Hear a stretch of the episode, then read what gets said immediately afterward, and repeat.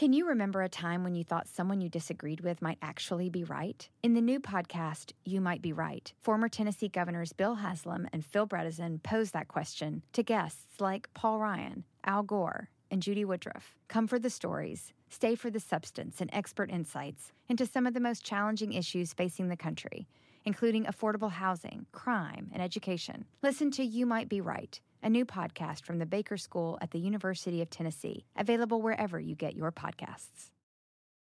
Luxury is meant to be livable. Discover the new leather collection at Ashley with premium quality leather sofas, recliners, and more, all built to last. No matter how many spills, scuffs, or pet-related mishaps come its way, the leather collection at Ashley is made with the durability you need for the whole family. Shop the new leather collection at Ashley and find chairs starting at four hundred ninety-nine ninety-nine dollars and sofas at five hundred ninety-nine ninety-nine dollars. Ashley, for the love of home. Sports betting is sweeping across the country faster than the coronavirus, and Wagering Week is your antidote. I'm Tom Barton, and I'm a veteran sports analyst and respected sports handicapper who helped build E S P N's brand. I've been recognized and awarded by Pro Football Weekly and Gaming Today magazine as the honest handicapper. Let the other guys give you the same old boring sports talk with the same tired storylines. We'll give it to you straight here every Friday on Wagering Week. Don't gamble with other podcasts. Let Sports Garden Network's Wagering Week help your bottom line.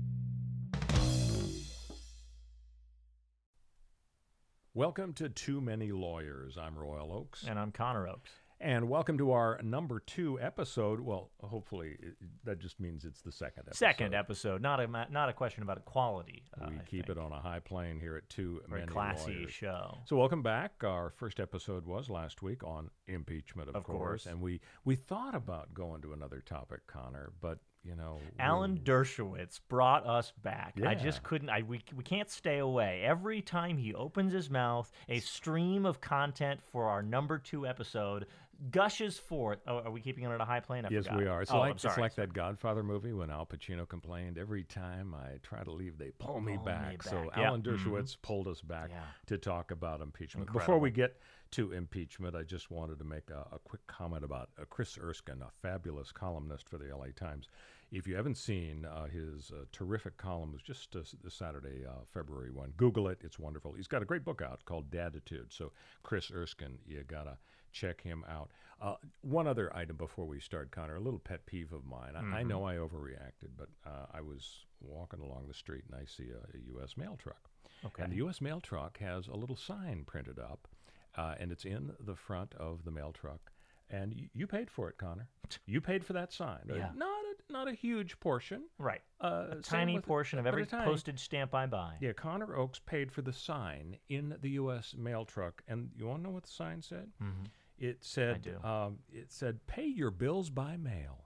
Pay your bills by mail. They're telling you, go out and buy our stamps. Right. And kill a bunch of trees, yes, get the yes, envelopes, yes. write mm-hmm. stuff out like Thomas Jefferson did with a quill pen. Right. And you know, totally ruin our whole recycling program. Yep. Is, is that right for us to pay as taxpayers for their little ad campaign? Oh, please, we don't want to go broke. Please buy stamps and pay your bills by mail. When everybody now has the opportunity to go online, they boom, quickly pay their bills. Yeah, you're absolutely right. It, it, it does make no sense. And I, I get... If you're going to pay your your bills and that's going to support the post office, right. okay, fine. But the idea of saying use us over a digital alternative for no I, no real reason, that's pretty silly. Absolutely. I think it's time for an angry letter to the postmaster. Or um, an armed revolution. Well, Maybe it wouldn't we go could, that far. We could take over a post office in Washington State somewhere. We could coordinate... Um, with a They'd Republican be okay senator. With that if everybody got organized by sending letters to each oh, other absolutely. advocating absolutely. the armed But revolution. Literally no one would. So let's talk impeachment, maybe for the very last uh, episode, last time. Uh, interesting schedule. Uh, right now, it's uh, it's Sunday, February second. So what we have is a lot of uh, things happening this week. We've got the senators are going to be speaking on the floor. Uh, you're going to have uh, four hours of arguments uh, on Monday. Uh, and then, uh, after more speeches on Tuesday, uh, you're looking at, uh, oh, let's see, uh, the final Senate is coming back for the Chief Justice to preside over the vote on Wednesday. So Call me a cynic, Connor, but is it possible the Democrats extended things because they didn't want the not guilty vote in the books, oh, I don't know, in time for the president to gloat about it in his Tuesday State of the Union address? No, I think that the Democrats have been basically rushing into this as quickly as possible um, in, in a lot of ways. I think that they dragged their feet at a certain points uh, for strategic reasons. I think they were right to do so. Um, but at this point, I would expect this is more about uh, Chief Justice Roberts' schedule. You know, he's a busy guy. Being you think the Chief so? Justice of the Supreme it's, it's Court. Possible his, his schedule is coming into play. Yeah. But uh, so we're going to see know. this. We're going to see the State of the Union address, and it'll be interesting to see whether uh, the president is uh, going to take the high road or if he's going to get in. Oh yeah, what are the odds? Gloating. Think, what do you think the odds are that he's going to take the high road there? You know, Royal? Sometimes he likes to uh, appear presidential. Have you noticed? He kind of lowers his voice and he speaks a little more slowly. And then he comes out and he talks to folks about, you know, while the helicopter blades are whirring, he talks right. about how presidential he sounded. So who knows? Uh, we'll we'll see in a day or two. Chopper talk. So um, two of the Republican senators, uh, they bolted, uh, as I like to put it. Clever. Uh, they bolted uh, on the Bolton issue. I don't know how clever it was. Uh, but the fact is, uh, two senators did uh, vote for witnesses, Romney and right. uh, and Collins of Maine. I I wonder, isn't there something disturbing about a completely unanimous forty-seven Democrats and virtually unanimous fifty-three Republicans? Isn't that proof that these people in the Senate are, are kind of like automatons? Yes. They're just robots, lemmings. Yeah. Uh, they they have to vote with everybody else. Uh, in, in a way, I don't want to be partisan here, but in a way, doesn't that speak better of the Republicans? Because at least two of them did bolt. Nobody no. in the forty-seven so, group bolted. No one in the forty-seven group bolted because it would be to nobody's advantage and make no legal or moral sense for them to have bolted. The two that bolted on the Republican side uh, create, they give cover to the rest to say, hey, there was some disagreement. This was a real discussion. Uh, but, you know, there's a little bit on both sides. You never know. And these are two people, one specifically Susan Collins, who certainly got the uh, what they call the hall pass for Mitch McConnell to be able to vote um, in a way. What is that this, will, junior high? Yeah, that's that's the idea. Okay. Um, he's the teacher, and they're all the unruly children. And she, she was given the hall pass so she could go vote uh, this way because she comes from Maine, and she needs to, you know, be able to capture the liberals and say, well, okay, Susan at least voted for witnesses and evidence, so we're going to keep voting her reluctantly in because we know who she is, and name recognition is everything. The other uh, was Mitt Romney, right, who voted uh, for witnesses and evidence. Mitt Romney, um, you could make a better case that Mitt voted his conscience. Yeah, because he's not up for re-election for a long time. Because he's not up for re-election, um, but he is up for uh, maybe a presidential run again. You never know. This could happen. He could he could go for it once again in twenty twenty-four, perhaps. Oh, don't um, you think he's been president in waiting now for the last year or so? I mean, we oh, know yeah. how he feels about Trump. Right. He took the extraordinary step of, of making that speech when Trump was running, essentially calling him a fraud and a charlatan. Yeah. And and now, don't you think that uh, Romney's attitude was, you know, I, I, I not so secretly think Trump uh, is, is a really bad guy. Yes. And if, in fact, Watergate-style smoking gun evidence emerges that puts his job in jeopardy, well, I'm I'm here. I'm right. I'm, I'm lean. I mean, I'm tanned. I'm right. ready. Yeah. So this is not anybody's, you know, this is not a, a, a real split of opinion on the Republican side. This is Mitch McConnell saying, well, we've got Mitt Romney, who might be our next president in twenty twenty-four, so we got to keep his hands clean after this scum, you know, circus uh, wraps up. And then we've got Susan Collins, who we who we have another vote to give, and she's uh, one of our vulnerable uh, Republicans uh, coming up for re-election in a tough uh, district because she's uh, coming from liberal Maine. Um, and we want to maintain the, the facade, the illusion, uh, like they did during Kavanaugh, that maybe she's going to go liberal, never know. No, she's not. She's just like all the rest of them, controlled and uh, um, getting their marching orders from Mitch McConnell. And on the other hand, you see the Democrats who are lining up, but they're lining up because there's overwhelming Democratic distrust of, dislike of, and desire to get Trump out of office. So there's no reason why they would be, you know, politically advantaged to do anything else. But you don't even have to go there. You could just say they're making the right moral decision. Get rid well, of this guy. Well, I don't guy. know if it's totally unanimous. I mean, we heard some reports that Dianne Feinstein, mm-hmm. the Democrat senator from California, was actually leaning toward voting against impeachment. Now, we're going to know very soon how she casts her vote, and I think her staff maybe kind of walked that report back. Yeah. But you know, if there was truth to that report, what it suggests is that she feels kind of the way some of the Republicans felt, namely, you know, bad stuff went down, but not impeachment worthy. Yeah, and I mean, we can jump right to that. We can jump to the the arguments um, that the, the the lawyers on either side have been making, lawyers and managers. Well, b- before we do that, well, one more comment that I can make it, in terms of actually defending the Democrats here.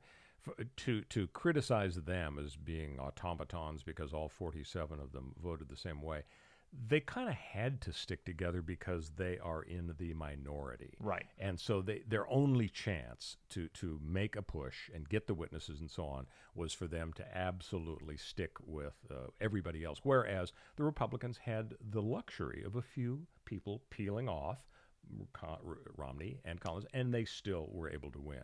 So this is true. Yeah. So Absolutely. yeah, let's get Can't to the them. let's get to the arguments. Um, it was a it was a big week for dueling hypotheticals. It, it made uh, lawyers and law students feel like they were they were back in the classroom, I think, because uh, people love to come up with these hypotheticals. Yeah. And I think, for example, Jerry Nadler, chairman of the Judiciary Committee, got up there and said, "Oh, you know, I don't want to hear about the supposedly high-minded motives of uh, Donald Trump. Let, let me tell you something. If somebody accepts a bribe or commits some other crime, steals money, but they had an additional motive of, you know, wanting to give it to the Red Cross or something pure and, right. and, and not illegal, that doesn't make it any less of a, a, an act of bribery." Right. You think that's all there is uh, to this debate?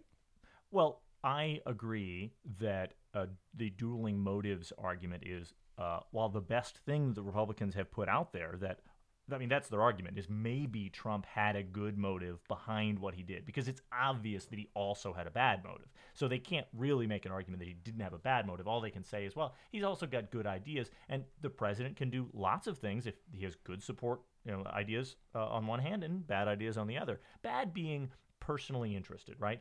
In the interest of himself, his own reelection, uh, and his own uh, desires. We'll get to uh, later what Dershowitz says about how his own reelection is actually in the public interest. Also crazy, but not the, not the point. In this situation, we can imagine the reasonable take, which is he wants to be president. That's a personal, selfish interest. And on the other hand, there is he wants to end corruption generally. That's a, a good generic right. public interest. So in that scenario, when we're comparing those two, It, you don't balance them on two sides of Lady Justice's scale. You don't say one is heavier than the other, he cares more about one than the other. We, we just don't care about peering in. Then nobody in the Senate even tried to make that argument, to, as far as I saw, maybe you saw it, to say one was stronger or deeper or more, more heartfelt than the other. Well, some of the Republicans, uh, they did say it's difficult to measure and quantify right. the, the influence or the effect. We're uh, not psychic. We can't yeah. see inside Trump's head. Well, it, it, what you're describing, though, isn't that kind of an answer to the Nadler hypothetical? I mean, let's take another hypothetical. Mm-hmm. You're Franklin Roosevelt. You're, you're sitting in there in your wheelchair mm-hmm. in World War Two.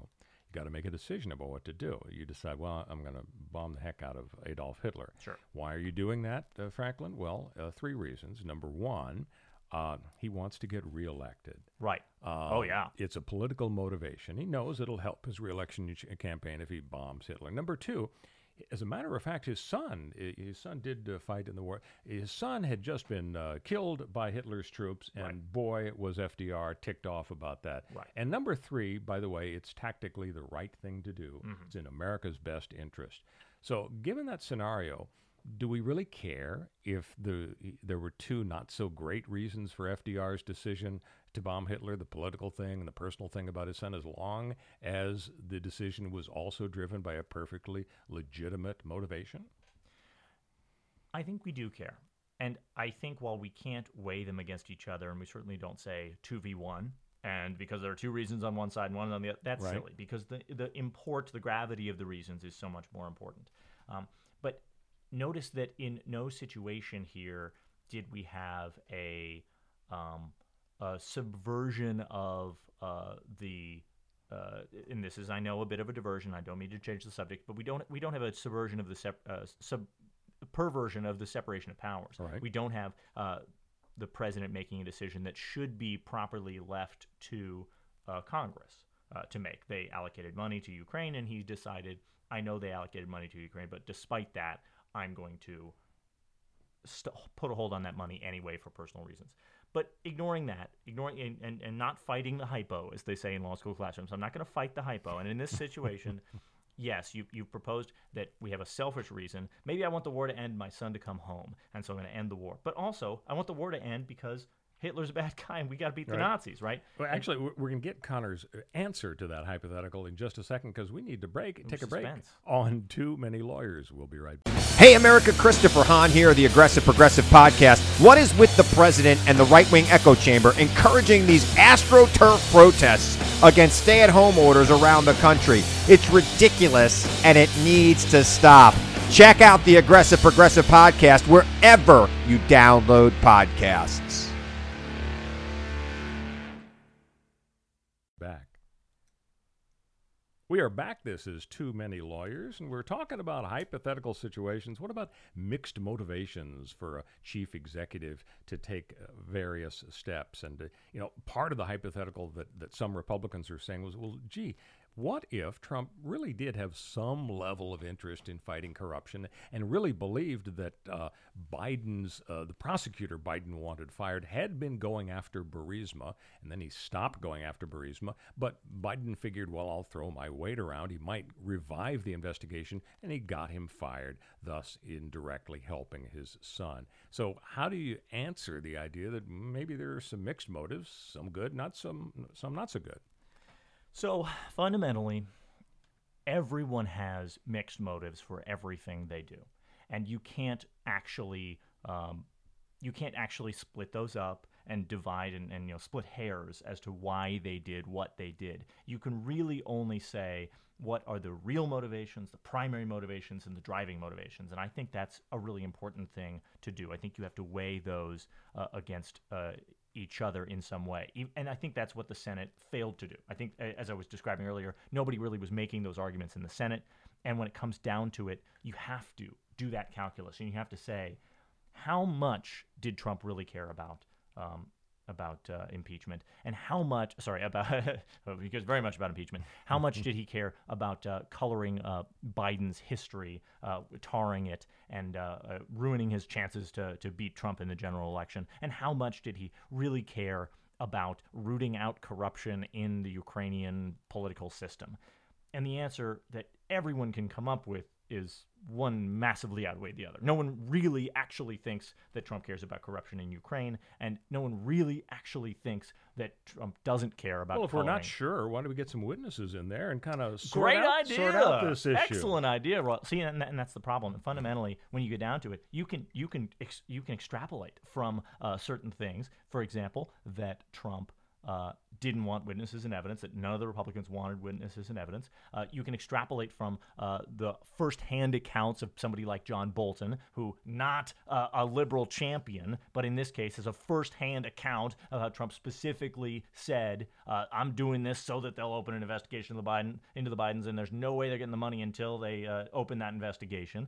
Um, you have all the whistleblower uh, evidence and, and third-hand, second-hand information that we had right. that paints the picture of it, the, who, whose names we don't need anymore, Rand Paul. Sorry, I know you want to read his name out loud because you completely reversed yourself on whistleblower protections in the last two years for some reason.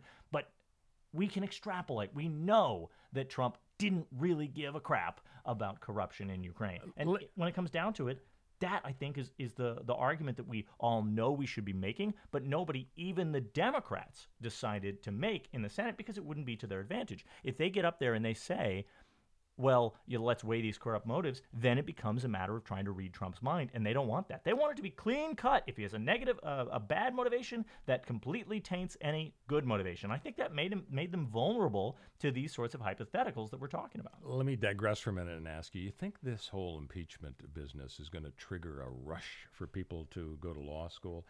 Back in the day when, when Watergate hit, I mean, Woodward and Bernstein, the guys that brought Nixon down, they yeah. were folk heroes, and a Heroes. lot of people wanted to rush to become journalists. I saw some amazing lawyering watching uh, most of this impeachment proceeding. I mean, Adam Schiff was a remarkable uh, prosecutor, I'm yeah. sure, because yeah. he did a fantastic job. Patrick Philbin was a brilliant guy on on the Republican side.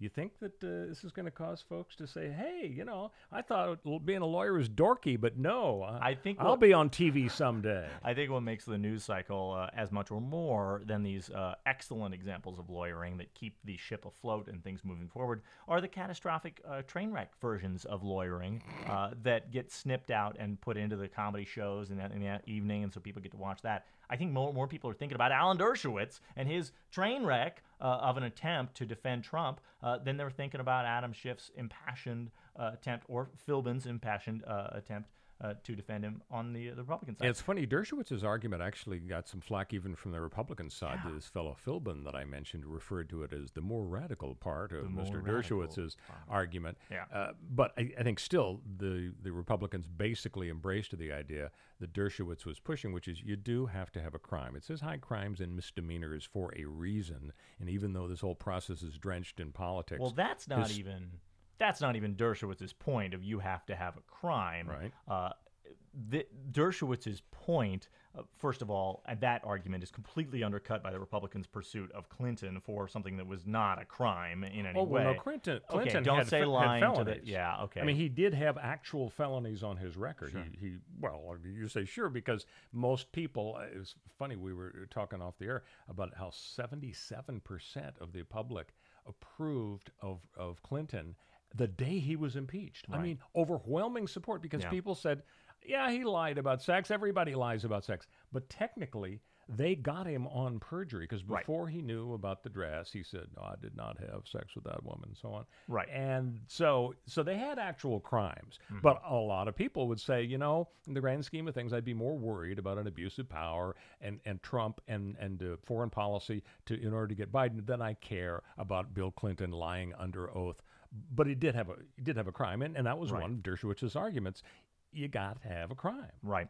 Dershowitz's other argument, uh, Dershowitz being on Sunday, uh, uh, on the Sunday shows on Fox News right now, by the way, uh, out there still proudly trotting around as though he hadn't uh, shat the bed uh, in front of everyone uh, on T V last week. He went out there and said, um, the president thinks that winning the winning re-election is in the public interest. Every politician I know thinks that winning re-election is in the public interest because they think their being a politician and their being president is would be good for the country. Yeah. And therefore, well, I'm with him on that. Anything he does, anything that politician does in pursuit of getting re-elected is in the public interest. So nothing he quote from quote from Dershowitz here, nothing that a president does uh, in order to get reelected, and therefore in order to you know further the public interest, is the kind of quid pro quid pro quo that can form the basis of impeachment. Right. So that, of course, as we talked about dueling hypotheticals, prompted everybody to rush out and say, well, what about this, Alan? What about us talking about things that are not crimes, but that are uh, a use of presidential power to try to get reelected that we can all recognize are dirty tricks. And some of these that I've seen online from very smart people, people pointed out, well, the president has the power to influence the exercise of eminent domain. They could, uh, Don, uh, President Donald Trump could exercise eminent domain to uh, to steal Joe Biden's campaign headquarters. He could just take the land. What about the No Malarkey bus? What if he takes that? Yeah, he could, he could take the No Malarkey bus. And credit to Jonathan Starr, another attorney uh, who has made some of these great arguments um, online that I've seen. Uh, or Donald Trump could uh, direct the C D C, the Center for Disease Control, part of the, the U S government that the executive branch runs, um, could to quarantine voters in districts where people tend to vote against Don. We we could, we could quarantine all the San Franciscans uh, and other liberals, uh, and by, by so doing, make sure that he wins the general election because they're all locked up. Not a crime. He has the power to exercise right. the, the quarantine people. Um, he could put all his political opponents on a no-fly list. Uh, again, these are all three ideas uh, put forth by my, my friend and former colleague, Jonathan Starr, very smart guy, who's pointed out none of these things are crimes. All of them are exercises of political uh, of the president's political authority. He could do all of them. We recognize that all of them would be an abuse of power designed to get Trump back in office. And Dershowitz's argument directly said, just says on the nose, none of these could form the basis of impeachment. They just can't. And the only way that we could get him is if he was doing something that wouldn't get him reelected. Why would Trump ever do anything that would not get him reelected? Of course, all of these dirty tricks he's going to pull are going to get him reelected one way or another. Since, That's why he's pulling them. Since we're talking about Alan Dershowitz, let's stick to the topic of ego flares. Oh, yeah. uh, I was struck by the, the massive ego uh, eruptions during this impeachment drama. For example, Ted Cruz. I was watching him being interviewed uh, uh, on, on one of the shows, and he was just so excited about the fact that his podcast had gone to number one on the planet. Now, you know, in truth, you know, if our podcast went to number one on the planet, I'd be pretty excited, yeah, too. Sure.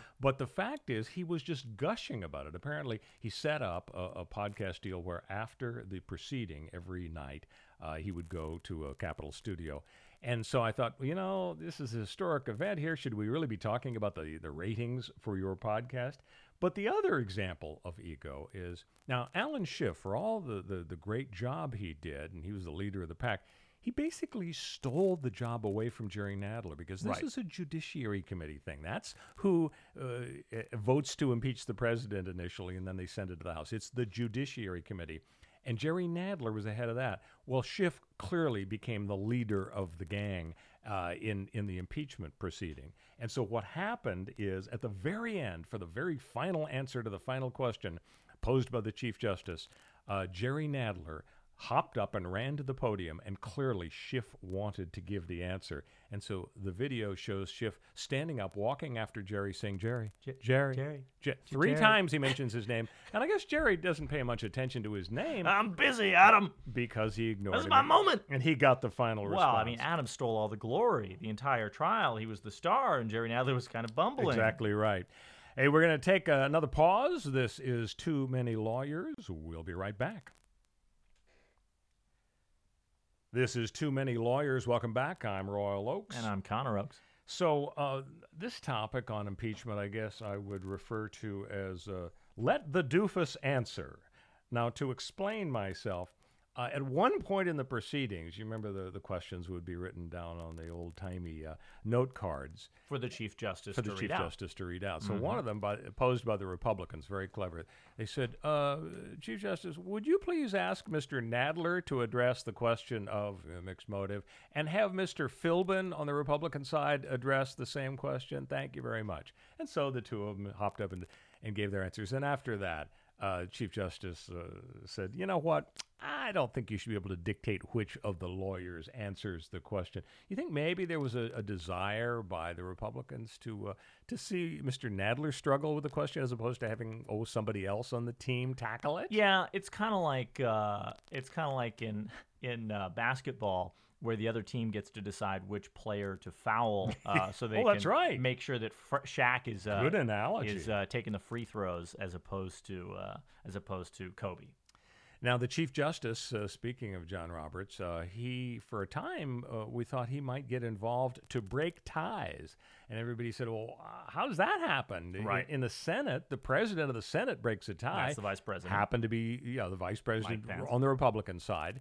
But who he'll vote for. But Chuck Schumer, a historian that he is, he dug up the fact that when Andrew Johnson, the president, was impeached uh, in uh, in the eighteen sixties after the Lincoln assassination, when that impeachment trial went down, the Chief Justice did actually cast some tie-breaking votes, so that when the Democrats were thinking, gee, maybe it, if we're lucky, it'll be a tie fifty-fifty on witnesses, and the Chief can, can break it. Can you imagine, in any scenario, Chief Justice Roberts wanting to stick his nose into a purely political partisan fight and Absolutely saying, not. okay, guys, no. if you really want me to cast the vote, yeah. I've been a little frustrated about being ceremonial here for the last week. I mean, t- no way he would take that. I mean, that this, vote. I think, is, is a great example of how uh, the law is all made up. There's no such thing as justice, and there is no God. This is the this not to be uh, you know overbroad overly about dramatic, it, right? Not to be overly dramatic about it. But look, the idea that you would dig up, our, our legal system is based on the idea of precedent, right? We're going to run into this topic a lot throughout this entire podcast. Every episode, we're going to run into the idea, well, well, lawyers are obsessed with the idea of precedent. When you have a case that's established, then later cases, you get to look back at the past and say, well, this is how they did it then, and that should be binding authority on you, or it should be an authority that you can take into account, uh, but isn't binding on you, depending. This is the sort of thing where we see in, in living color that that is nonsense in most contexts. Now, you might be able to say, you look back at, well, this is how we interpret ambiguous contracts, and therefore when a, an ambiguous contract comes up in a subsequent case, it makes sense that we would use the same principles to observe it. But the idea that with no part of the Constitution or other document is establishing that the Chief Justice who's presiding over an impeachment trial is the one who breaks the tie, as opposed to the Vice President being the one who breaks the tie. There is literally no way that in something that is this important, you're going to get people to line up and go, oh, well, yeah, I guess, since that's how they did it back in the eighteen hundreds, that's how we should do it today, even though it's against my interest, and it's going to mean that either Trump gets impeached or not impeached, or removed from office or, or remains in office. The idea that any Democrat would go along with that and that the American people would line up behind a representative who voted that way or, or, or stood by and let it happen and said, well, we were one vote from getting Trump away, uh, uh, out of office after this, you know, he shot someone on Fifth Avenue and almost got away with it. And then the Chief Justice of the Supreme Court stepped in and broke the tie and said, I'm going to be the guy, just like in Andrew Johnson's case. If you were Adam Schiff's constituent, as I am, or not anymore, but I used to be, I used to live up, up there in SoCal in his district.